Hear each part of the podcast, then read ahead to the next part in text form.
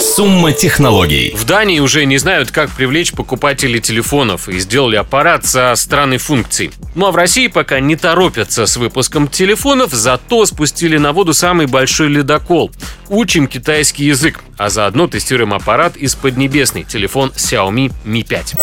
Датская компания Lumigon решила привлечь внимание к своей продукции, оснастив новый смартфон камерой ночного видения.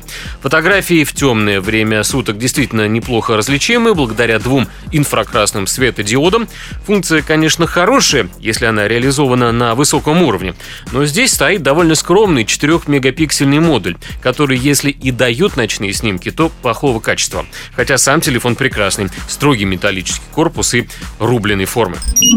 На российской верфи прошел спуск на воду нового, самого мощного в мире атомного ледокола «Арктика». Длина судна под 200 метров. Такие исполинские размеры позволяют проводить караваны судов в арктических условиях, пробивая лед толщиной, только вдумайтесь, до 3 метров. За словосочетание «убийца смартфонов» я бы IT-журналистов лишал премии, как минимум. Хотя многие из таких писателей китайский телефон Xiaomi Mi 5 так и называют. Что же это такой за зверь? В принципе, ничего особенного. Экран Full HD на 5 с небольшим дюймов, внутри мощный 64-битный процессор Qualcomm Snapdragon 820, 3 или 4 гигабайта оперативки и камера 16 мегапикселей. Внешний аппарат выглядит аккуратным, но сплошь из цитат. То шестой iPhone, то новые Samsung.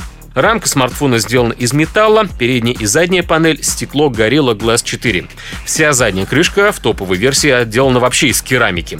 И в такой версии стоит уже, конечно, 4 гига оперативки. Стекло на всех модификациях Mi 5 загнуто по бокам. Вспоминаем Samsung, привет. Напомню, в смартфоне используется топовый процессор Qualcomm Snapdragon 820 с мощным графическим ускорителем.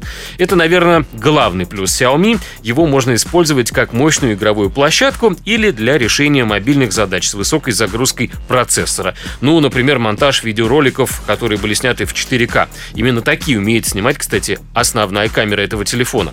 Сердце фотоаппарата и видеокамеры в этом телефоне — это 16-мегапиксельная матрица производства Sony и оптика с шестью линзами. Все это богатство с поддержкой двух симок, 4G и сенсором отпечатка пальцев, кстати, кому он нужен, стоит в России от 21 тысячи и выше. Вообще китайские телефоны есть и дешевле, но при этом лишь чуть слабее оснащаются. А можно ли вообще ожидать качества от такой-то цены? Спросим аналитика рынка мобильных устройств Илью Шатилина. Знаете, можно ждать качественного устройства за 200 долларов, потому что это китайский производитель, да, себестоимость э, производства устройства невелика, цена в 200 долларов, она, в принципе, вполне оправданная. Ну, то есть в смартфоне нет ничего такого, что могло бы стоить дороже. Это был Илья Шатилин, Телеком Дейли. Сумма технологий прощается с вами. Меня зовут Роман Григорьев. Пока.